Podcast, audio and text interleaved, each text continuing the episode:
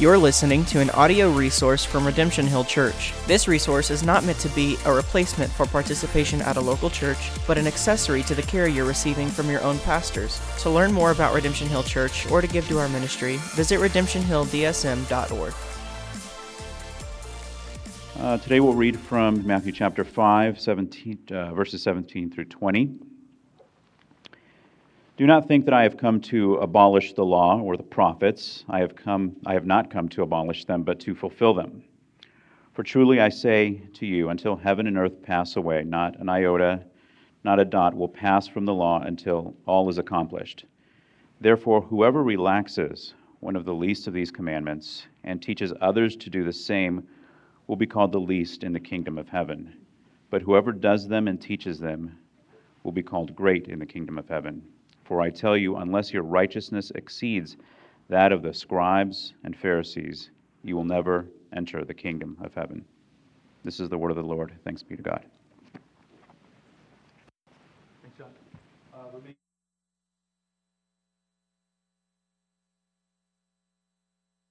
On me. Thanks. Uh, before I have you sit, uh, this is what we confess. This is what our kids, ages five to seven, will be learning in Redemption Hill Kids. And here's the deal, kids. Uh, after you get out of Redemption Hill Kids a little bit later, I want you to come to me and I want you to tell me what it is Mr. Aaron was trying to teach you this morning, okay? So try to focus, pay attention, and then come find me afterwards and then tell me what you learned.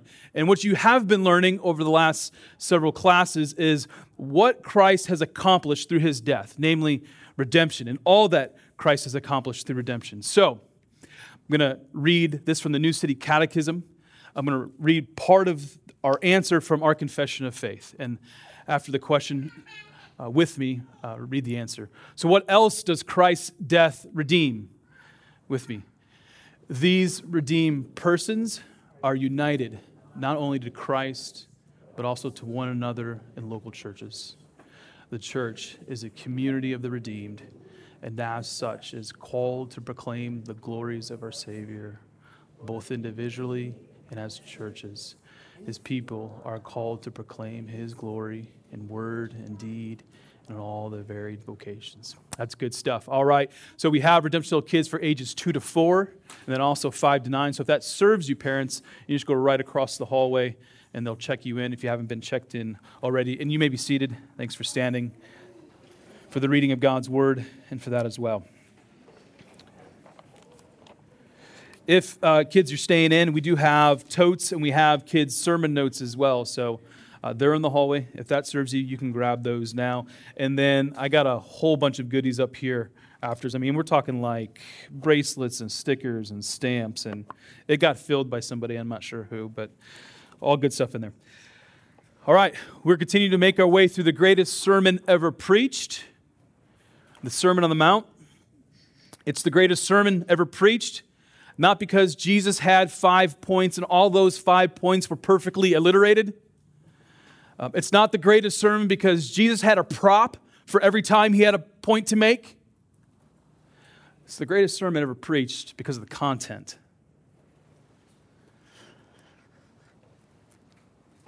We read in all the four Gospels Matthew, Mark, Luke, and John a lot of what Jesus taught, and we read a lot of what he did. It's all authoritative and instructive, but the Sermon on the Mount is unique in its teaching and in its structure. Clearly, special care went into, at least from the gospel writer Matthew's perspective, into crafting this sermon and passing it along to us. So we've gone through the Beatitudes, which what we've talked about how that shapes your heart. And then Next week, we will begin a series of teachings about how do you, how do you, how to respond, right?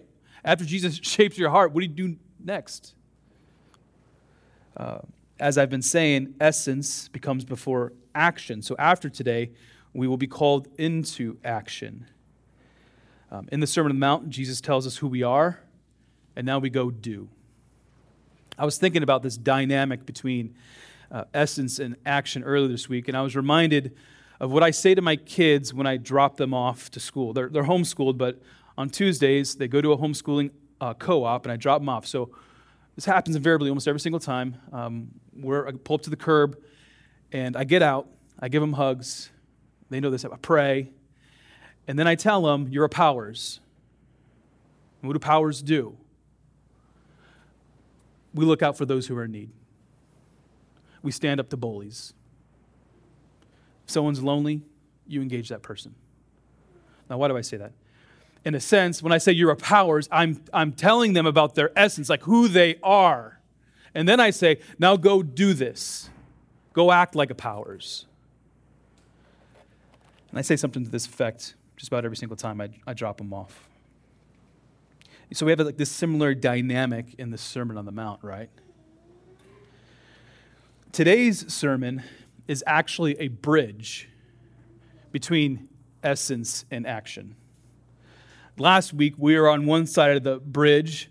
Today we're actually kind of walking over the bridge so that we can get to the other side. I also want to mention that today's message is going to feel a little bit like a fire hose. Um, a lot's going to be coming at you for reasons I'm going to explain here in a moment. Uh, I will use theological words that might be new to some of you, and I'm going to try to explain the meaning of those words and those terms. Uh, the, the reason for my terminology this morning is that I'm attempting actually to be very precise.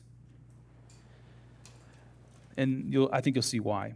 So, uh, you'll receive the fire hose in a few moments here. Uh, but I promise next week we can walk right across over to the water fountain. Um, won't, won't feel like it's all coming at you. I've actually, I've actually contemplated maybe next week doing a part two of this particular passage because there's just so much here. And I'm not even sure I've begun to scratch the surface of what Jesus is saying and why it's necessary to walk over the bridge from essence to action. So I need God's help, clearly. Um, so I ask you to pray briefly with me, and then we'll get into Matthew 5, verses 17 to 20. Heavenly Father, I just want to confess my neediness this morning. This text alone um, feels weighty. And so help me to be faithful to what you've already spoken. And I pray for my friends here this morning that as they sit and listen, that by the power of the Holy Spirit, you would speak and instruct their hearts and their lives. I, I do pray that the Sermon on the Mount would not just be words on a page, but that we'd see them as authoritative and instructive. So help us, I pray. In Jesus' name, amen. I've been a Christian for just about 20 years. Uh, for 20 years, I've been reading the Bible. I've been listening to sermons. I've clearly been preaching sermons. I've graduated from three different institutions of higher education, and in each situation, I graduated with a degree focusing on some aspect of Christianity. I've sat around many tables and fire pits talking with friends about the Bible, about theology, about the Christian life. I mean, at present, I serve as the chair of the theology committee in our denomination. I've spent a lot of time drinking in the Bible thinking about theology and trying to grasp some of the trickiest elements of Christianity. And in my experience, there are some questions I have wrestled with more than others. Here's the question that I've wrestled with over probably a good part of 18 years, and I've settled on the answer in more recent years. The question is this What is the relationship of the Old Testament law to a follower of Jesus Christ? What's that relationship? I'll state the question perhaps in another way to bring more clarity. Does God call Christians to follow the Old Testament law? Right? Perhaps you've picked up on my position already, and especially in the last two weeks, where we've kind of, we've kind of had this on ramp onto this sermon. The last beatitude is Blessed are those who are persecuted for what? Righteousness' sake. We saw that. And I said you could restate that, that beatitude Blessed are you who are persecuted for doing what is right. Took, takes on an ethical component. And two weeks ago, I hinted that doing what is right requires a standard. How do we know what is right and wrong? Who's applying the standard to that? If God does not provide the moral standard, then we're in a whole lot of trouble, in my opinion. Last week we read that Jesus says that you are salt and light of the, of the world, salt of the earth, light of the world. But what is the end goal of being salt and light? We read this in Matthew 5 16. So that they, and who were the they? The earth, the world, the people in the earth, the people of the world, they, they may see your good works. And, and as a result, what? Give glory to your Father who is in heaven. So the end goal is that other people will give glory to God because of your good works. Again, your good works take on an ethical component.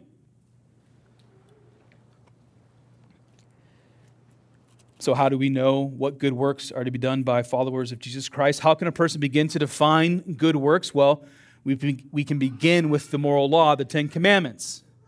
And then we can look to the Old Testament prophets to see what they preached about living rightly before God.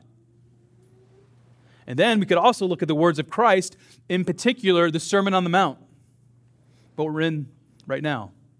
So, if you're a student of the Bible, you actually should not be left wondering what are these good works that God is calling me to do? The answer's in here. I mean, we, we fail to remember, myself included, that the answers are in here, but the answers are in this book. Now, I know some of you have been tracking with me. I've seen those. Well, no one says amen in this church, but maybe inside of you, you're saying amen, or you doing it with the head nod? You know, is that amen?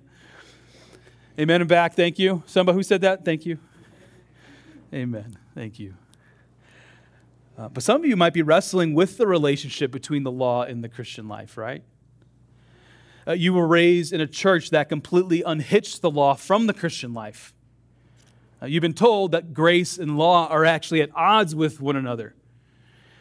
You have believed that you are to love God and other people, right? The two greatest commandments, right? We cannot forget that. Two greatest commandments love God and love others. But love has remained like undefined. Like, What does it mean to love? Like, just put in books on love in your Google search. What are you going to get? A million different answers. because love has become malleable to us. Kind of do whatever you want with it. This morning, I hope to connect a few dots for you by showing you how Christ understands his relationship to the Old Testament law. And I know that I am stepping into a debatable conversation. But it's not an overstatement to say that Matthew 5, verses 17 to 20, could be the most debated passage in the Bible. Could be. It's up there. I'm calling it top five. How you interpret this passage really does shape how you understand what it means to live your Christian life.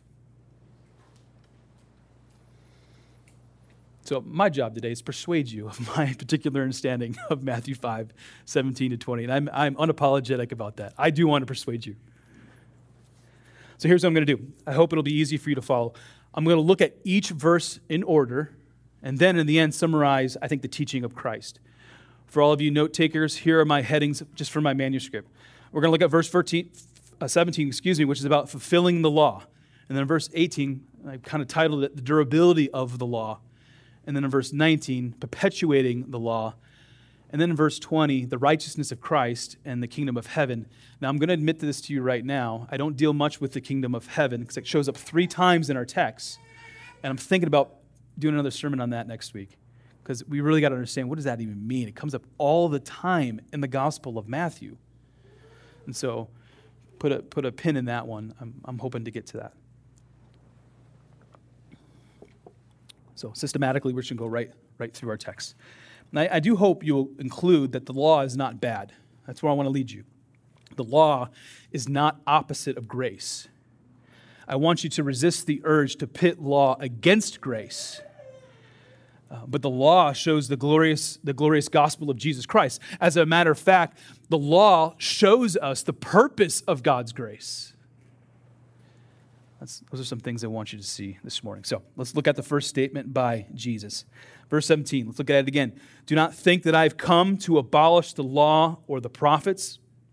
I have not come, by the way, the negations in this text are everywhere. not, no, not, no. So Jesus says, I have not come to abolish them, but to fulfill them. So the statement, I think, is straightforward, but I think requires several observations. And I actually have four observations for verse 17. My first observation is that fulfillment cannot mean abolish. It seems like stating the obvious, but it needs to be said. The Greek for abolish can mean destroy or demolish or just completely do away with. So, right out of the gate, we know that the Old Testament law maintains purpose in God's economy and plan.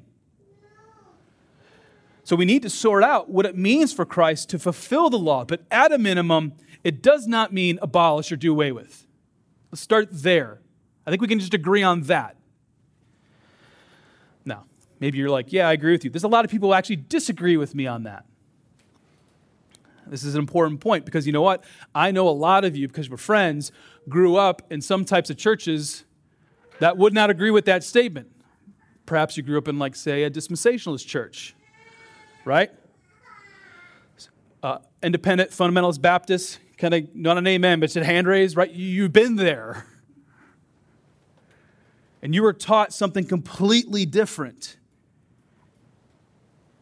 Functionally and theologically, uh, this group of uh, this idea, this way of thinking, this way, the system of theology, dispensationalists, are doing the very thing that Jesus says not to do, namely abolish the law.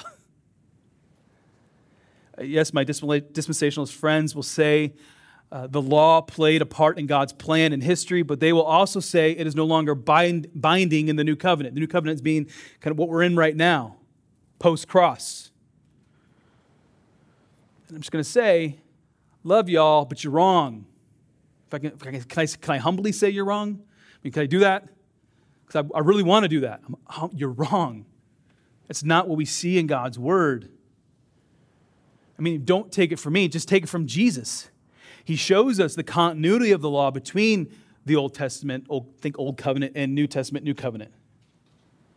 So, my first observation is that the law was not abolished, but has some role under the new covenant. It has a role in our lives today. My second observation is that Jesus fulfilled the law and the prophets. In the New Testament, whenever you run into uh, law and prophets and they're paired together, oftentimes that means the totality of the Old Testament. When you say law and prophets, it basically means Old Testament. When the prophets spoke about a future Messiah, who are they preaching about? They're preaching about Jesus. They were not preaching about Israel. They were preaching about Christ. They were preaching to Israel, right? They were making prophetic statements to Israel, but the prophets wanted Israel to get their gaze off themselves to help them to see a future Messiah. That their hope is not in their present circumstances, their hope is in a future Messiah. That's what they were preaching. If you were to do a cursory reading of Matthew 1 to 4, like Matthew 1 to 4 is the lead in to the Sermon on the Mount, right? you would read that Jesus Christ was born of a virgin to fulfill the words of the prophet Isaiah, Matthew, 5, Matthew 1 23. You would also read that the words of uh, Hosea were fulfilled, Matthew 2 15, and the words of Jeremiah were fulfilled, Matthew 2 18. The fulfillment of these prophetic words does not negate the message that was preached, but find its culmination in Christ. Too many people just want to unhitch the Old Testament and say that was that was for them. And we don't see that anywhere in the New Testament. It was all pointing to Jesus, the law and the prophets. You can probably tell I'm a little jacked up this morning because uh, I'm really passionate about this particular issue. I want you to read your Bibles well. I want you to know God. Third observation about verse 17. What about the Old Testament law? If the law was not abolished, what does that mean for Jesus to fulfill the law? That's like the natural question. Okay, it's not abolished, but what does fulfillment mean? What's going on here? Without making, hopefully, the sermon into a seminary class, uh, I'm going to quickly summarize the Old Testament law. You can read the law in Leviticus, uh, Numbers, Deuteronomy. That's the third, fourth, and fifth books of the Bible. First, there were ceremonial or sacrificial laws. That's one category in, in the Old Testament, right? Ceremonial, sacrificial. So that'd be like one heading. Then we have either civil or judicial laws, like how do we live in society? That'd be like another category. And then a final category would be like there were moral laws, like don't hit your friend. you know, very simple, very basic. Don't do that. So we have like these three categories. All these laws were given to God's people so that they would what? We've been saying this through the Sermon on the Mount, so that they would live distinctly among pagans.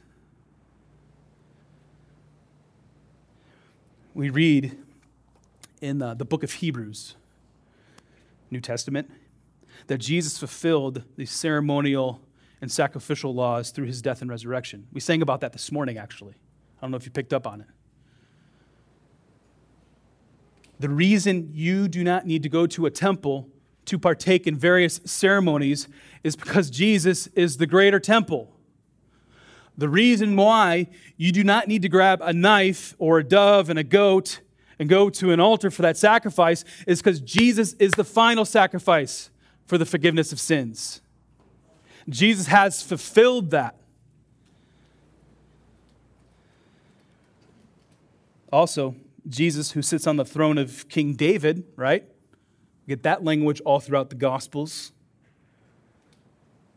Fulfills the civil demands. I've said this before and I'll repeat it again. The book of Hebrews is the greatest exposition of the Old Testament, and in particular, the Old Testament law.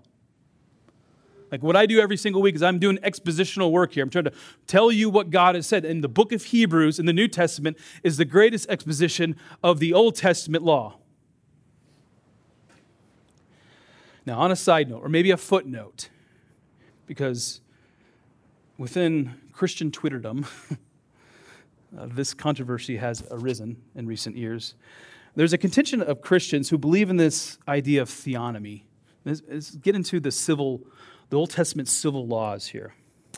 So, theonomy is the idea that the civil laws of the Old Testament need to be instituted right now. Right? Now, on the one hand, every Christian believes in some version of theonomy. I mean, at the end of the day, we're there because, like, if you believe that Jesus is going to return and he's going to rule and reign over all things and everything's going to be put, all sin and brokenness put away, yeah, you believe in some version of theonomy on some level. We're all there. But some believe that civil laws of the Old Testament should be instituted now and not wait for the second advent of Jesus Christ. Now, I'm sympathetic actually to uh, theonomists. But I, because I agree with Abraham Kuyper when he said this in 1880, there's not one square inch in the whole domain of human existence over which Christ, who is Lord over all, does not exclaim, Mine. That's a great statement. Love that statement. Go ahead and put it on a plaque and put it up in the kitchen. I am sympathetic, but I make a sharp distinction between knowing that every square inch of the universe belongs to Christ and the idea that we need to reinstill the kingdom of Israel under the rule of David. In my opinion, Jesus, who sits on the throne of David, has fulfilled this aspect of the Old Testament law. Like Christians are called to be salt and light in the world. We want to make a positive influence on, on the world, right? We are called to take the gospel to the ends of the earth. But any version of theonomy I think will take place at the second advent of Jesus Christ. So Jesus fulfills the ceremonial sacrificial laws, and he also fulfills the civil and judicial laws. Jesus also fulfills the moral law, which is, I'm guessing, most people are curious about, right? He fulfills the moral law, but the application is different from the ceremonial and civil laws. Jesus fulfills the moral law by his righteous obedience, right? Jesus is the sinless Savior. He is the sinless Savior, and it took the sinless Savior to die to, sa- to save a bunch of people breaking the law who are sinners. But what is the call of Christ to all Christians, right? Right? We're supposed to go and do likewise. So, how does this map on? Think about it for a moment. How does the remainder of the Sermon on the Mount make sense unless it is Jesus teaching about the law?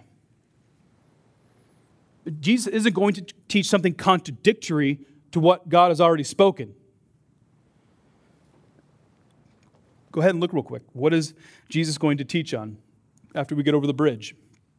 Anger, lust, divorce, oaths, reconciliation, loving your enemy. In chapter 6 of Matthew, Jesus is going to address giving to the needy. Like that's all over the pages of the Old Testament, right? We care for those who are being oppressed.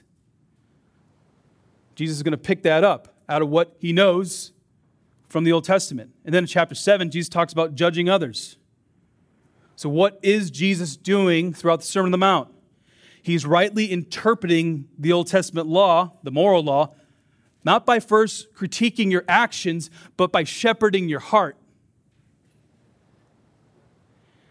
Here's an essential passage from the prophet Jeremiah key text to help us understand what is going on under the new covenant. It's a longer passage, but it's worth it. Behold, the days are coming, declares the Lord, when I will make a new covenant with the house of Israel and the house of Judah, not like the covenants that I made with their fathers on the day when I took them by the hand to bring them out of the land of Egypt. My covenant they broke, though I was their husband, declares the Lord. For this is the so something that something happened. You know what? Israel kept messing it up over and over again. But the prophet Jeremiah continues For this is the covenant that I will make with the house of Israel after those days, declares the Lord. I will put the law within them, and I will write it on their hearts, and I will be their God, and they shall be my people. The prophet Jeremiah does not say the law is going to be abolished but he's, he's saying it's going to be applied in a new way. It will be applied right here in your heart. And that's really important to grasp, right? You really see what Jesus is doing in the Sermon on the Mount. Before he gets to the do's and don'ts, he's like, man, heart check. He's picking up on what Jeremiah said. Here's one more observation from Matthew 5 17. The law was given for several reasons, but in particular here to show that men could never justify themselves before God. The law was and is, continue, is designed to show a person's need for Christ. Here's Galatians 3:24. Therefore the law has become a tutor. Why? Why do you need a tutor? In particular, to lead us to Christ so that we may be justified by faith. This is a, another crucial distinction. The law has never been able to redeem a person. The Old Testament people of God could not save themselves through obedience to the law. And the same is with the people of God under the new covenant. The law pointed people to God in the Old Testament, and they pointed them to Christ, the Messiah, because only Christ saves the people of God under the new covenant are equally pointed to Christ by the law because only Christ saves. I mean, parenthetical story, not in my notes, but I think it fits real, real well right here. I grew up a Catholic, a faithful Catholic. Went to Mass every Sunday. There's some midweek stuff. I do that. Altar boy into high school, wear the silly thing and the cords and ring the bells and do the incense, right? Been there, done that. But I will say this I learned a lot about ethics and morality from the Catholic Church. Now, their process of salvation is completely unbiblical, but I did learn a lot. I did learn a lot. And in a way, God used the Catholic Church to show me I could not save myself, that I needed Christ.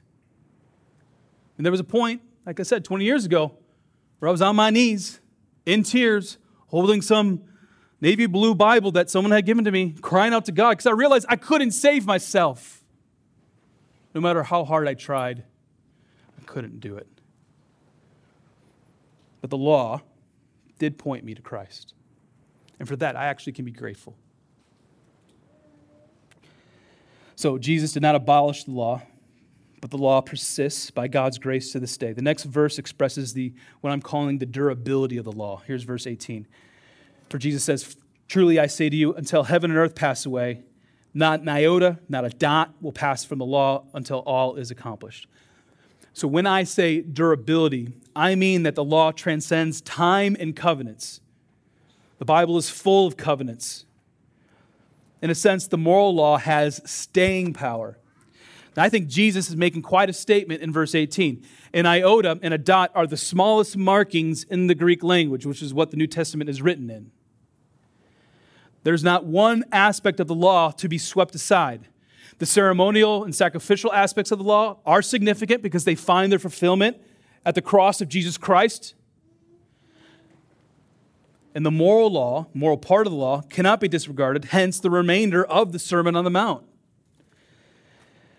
The debatable question from verse 18 is the statement, until all is accomplished, right?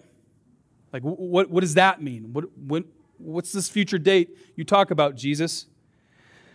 The moral law is not going anywhere until this thing or this event is accomplished. Now, I need to admit that various people uh, have opinions on what is all of, all of accomplished mean. Three basic categories, and I'll give you my opinion. Some people believe that all is accomplished means 70 AD at the fall of Jerusalem and the destruction of the temple. If you don't know that, that's okay. But that's definitely one category of people who believe all is accomplished is 70 AD. Number two, some people all is accomplished is, and I think it's a good option, the crucifixion and resurrection of Jesus Christ. And the third option is the second advent of Jesus Christ. Now, I'll give my opinion, but I deserve the right to change my mind. So I'm like 80% certain. So I got about 20% wiggle room, you know, something like that. But I do believe all is accomplished means when Jesus comes back. Here's my rationale. Option two, the crucifixion and resurrection of Jesus, is compelling, but we know that God still needs to restore and redeem this broken world. He's not done. He is not done. That does not diminish what Christ has done at the cross, but we know there's more. We know there's more. Through Christ, spiritual redemption is taking place right now, but there will be a day when Jesus redeems all things, spiritual and physical. So, my conclusion from verse 18 is not an iota or dot will pass away until Jesus comes back. I got good friends that disagree with me on that. That's cool. So, that's why I got 20% to you know, mess with. All right. Compounding my conclusion is actually the next verse, I think. Therefore, whoever relaxes one of the least of these commandments and teaches others to do the same will be called least in the kingdom of heaven. But whoever does them and teaches them will be called great in the kingdom of heaven. So here's the question I would have Why would Jesus put a high emphasis on his disciples to teach his commandments, the law, for such a short amount of time? Jesus knew that his death was necessary for the salvation of his elect people. So why bother teaching something that will soon become, become moot? Now, I want to acknowledge that I'm making an argument from silence um, so if you like philosophy and argumentation, you know what I'm talking about. But in my mind, it makes no sense. When you couple this passage with Matthew 28, we see the exact opposite. Again, we see the staying power of the moral law. Let's go to Matthew 28. Jesus says, All authority in heaven and earth has been given to me. Go therefore, make disciples of all nations. That's good. So you are a disciple of Jesus Christ. Go make more disciples. Go make more disciples. But how do we do that? How do we make more disciples? Baptizing them in the name of the Father and Son and the Holy Spirit, teaching them to observe all that I have commanded you. And behold, I'm with you always to the end of the age.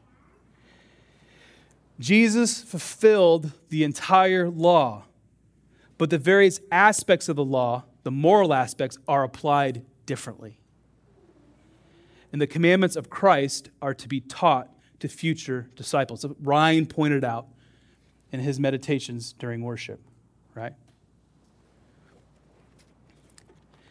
A second supporting point from verse 19 is that Jesus makes a distinction between those who teach and uphold the commandments and those who relax the commandments, right? So there's a contrast here.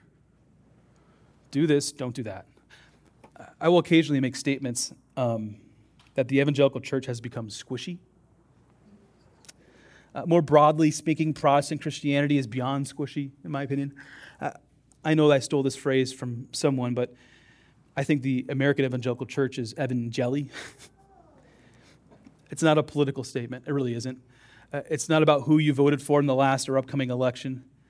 It's not about what kind of music you like to listen to on Sunday morning, slow, fast, or somewhere in between.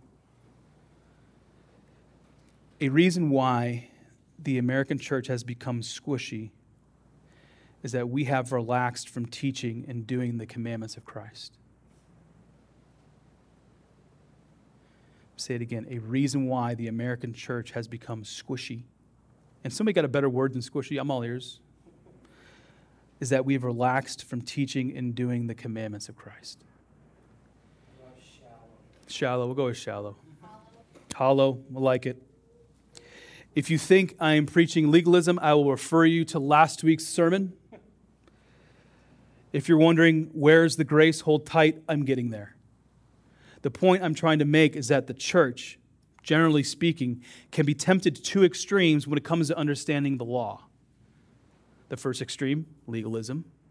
The second one, another theological term that I mentioned, antinomianism, which when you take that word and you break it down, uh, nomos means law and anti means no law. Antinomianism is not adding to the law, but absolutely just rejecting the law. Antinomians reject the objective moral standards of God. And you you might hear things like, Give me Jesus, right? But you will not hear the standards of Christ taught. Whether admitted or not, those who hold to an antinomian view of the law will reject the Ten Commandments and they will reject the teachings of Christ throughout the Gospels and the Sermon on the Mount. Here's the deal with holding to an antinomian view of the law sin is not taken seriously because the objective standard of ethics and morality is removed. Therefore, a church can like just make it up as you go along. Right? You can acquiesce to whatever the culture is telling you because the law has been removed. In my opinion, the preponderance of biblical evidence leads us to a place where the moral law is not only binding, but it is the path that leads us to understand what it means to love God and love others. Now, you might say, How could I possibly uphold God's commandments, right?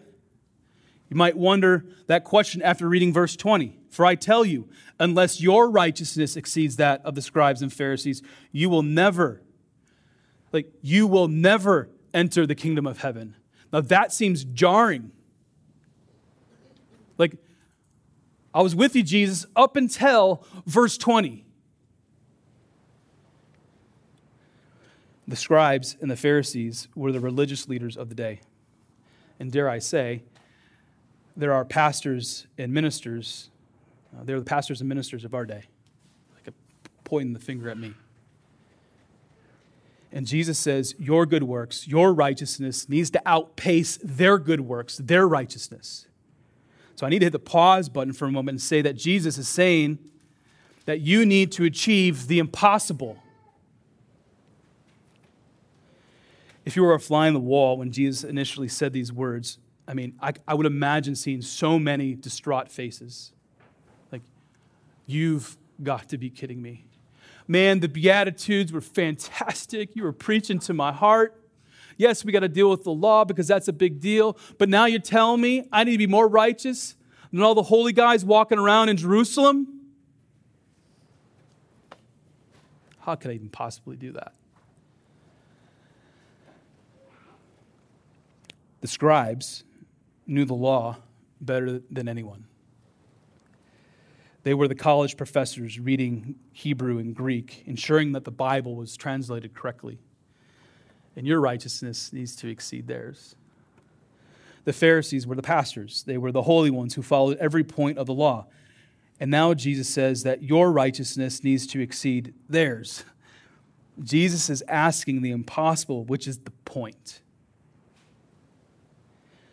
Remember when I said that the law is supposed to lead you to Jesus? Well, here we go because of sin, everyone who has ever existed, excluding the Son of God, our sinless Savior, has committed cosmic treason against God.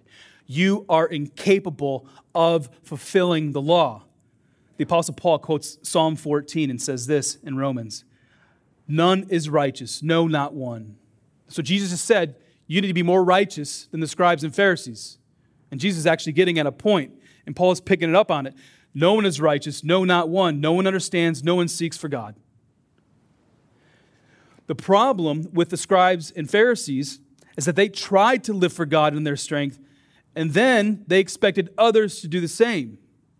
The Pharisees demanded that you obey the law, and then this is what they would do. The Pharisees would say, okay, we need you to obey the law, so we're going to create a bunch of other laws to ensure you don't break that law. I mean, what a burden that is. So, the question I have for Jesus is this How on earth can you or I possibly be more righteous than the scribes and Pharisees? The answer grace. In the Gospel of Luke, we see a picture of grace versus self righteousness. Throughout my life, this has one of the most like impactful parables um, in this parable, Jesus contrasts a Pharisee and a tax collector. I, I, want, I want us to read it. Jesus says, this is recorded. He also told the parable to some who trusted in themselves, right? There's the self righteousness. He knows his audience. They trusted in themselves that they were righteous and treated others with contempt. So Jesus is about to tell this parable knowing who he was talking to. He's making a point. Two men went into a temple to pray one a Pharisee and the other a tax collector. Pause. I hope you see yourself as the tax collector here. The Pharisee, standing by himself, prayed this God, I thank you that I am not like other men, extortioners, unjust, adulterers, or even like this tax collector. Yeah, tax collectors weren't viewed on very favorably in the first century. I fast twice a week, the Pharisee says. I give tithes of all that I get. But the tax collector, standing far off, would not even lift up his eyes to heaven. So, pause. We got this Pharisee who is doing all the righteous things, right? He's, he's checking all the boxes. And then we have this tax collector standing far off, would not even lift up his eyes to heaven, but beat his breast, saying, God, be merciful to me, a sinner. I tell you, Jesus says, this man went down to his home justified rather than the other. For everyone who exalts himself will be humbled, and the one who is humble, who humbles himself, will be exalted. Amen, indeed. At the end of the day, what is the difference between the Pharisee and the tax collector? The motives between the two are radically different. The tax collector knew that he was not perfect, which, like I said last week, knowing that you're not perfect is a distinguishing mark of the Christian faith. The tax collector knew that he needed heart change and required help. The Pharisee thought he had it all figured out. And in thinking that he got it all figured out, hardened his heart toward God. Martyn Lloyd-Jones nails the difference between the Pharisee and what Jesus actually wants from his disciples. Here's what he says The trouble with the Pharisees was that they were interested in details rather than principles that they were interested in actions rather than motives, that they were interested in doing rather than being. The remainder of the Sermon on the Mount is just an exposition of that. Our Lord said to them, in effect, You are pleased with yourselves because you do not commit adultery, right? You're pleased. You got that one down. But Jesus says, No. Even look at someone with lust in your eyes. That is adultery. What's Jesus' point? They're not righteous. They may do the horse and pony show, but at the end of the day, they're not even righteous. Apart from the grace of the gospel, the impulse is legalism or antinomianism. However, if you rest in the grace of the gospel, following Christ and his commandments is not a duty, but it is a delight. When you rest in the grace of the gospel, you realize the commandments nudge you toward Christ. And you realize you can't rightly follow one of the commandments apart from the grace of Christ. I said this last week, but it's worth repeating. The ethics of the Sermon on the Mount put you into a place of sweet dependence upon God. The righteousness that you seek is not from duty, but faith in Christ. The 16th century reformer Martin Luther was utterly undone from this passage, which I'm about to read. It was from this passage that he began to understand the relationship between his faith and the law of God. We read in Romans 1 For I am not ashamed of the gospel, for it is the power of God for salvation to everyone who believes, the Jew first and also the Greek. Verse 17 really struck his heart by the power of the Holy Spirit. For in it, the righteousness of God is revealed from faith to faith as it is written, the righteous shall live by what? Faith. Verse 17 does not say, excuse me, of, of, Romans 1, does not say that the righteous shall live by the law. It does not say that the righteous shall live by your good works. No. Your righteousness rests upon faith in Christ. And then from faith, your good, good deeds will be seen by others so that they may glorify God. I want to land the plane by pointing out that what we are about to endeavor upon is a sampling of the ethics of God, how we are to live as his sons and daughters. But the purpose of the rest of the Sermon on the Mount is spiritual development, right? It's a call to grow in holiness in the grace of Christ. It's an opportunity for you not to feel the crushing weight of legalism, but to walk with Christ so that you may know more of Christ. The Sermon on the Mount steers you away from uh, legalism, it steers you away from antinomianism. Instead, it is a, it is a call. This, this sermon is, is a call for you to surrender to Christ. Why? Because it is for your good and it is for God's glory. Let's pray. You're listening to an audio resource from Redemption Hill Church. This resource is not meant to be a replacement for participation at a local church, but an accessory to the care you're receiving from your own pastors. To learn more about Redemption Hill Church or to give to our ministry, visit redemptionhilldsm.org.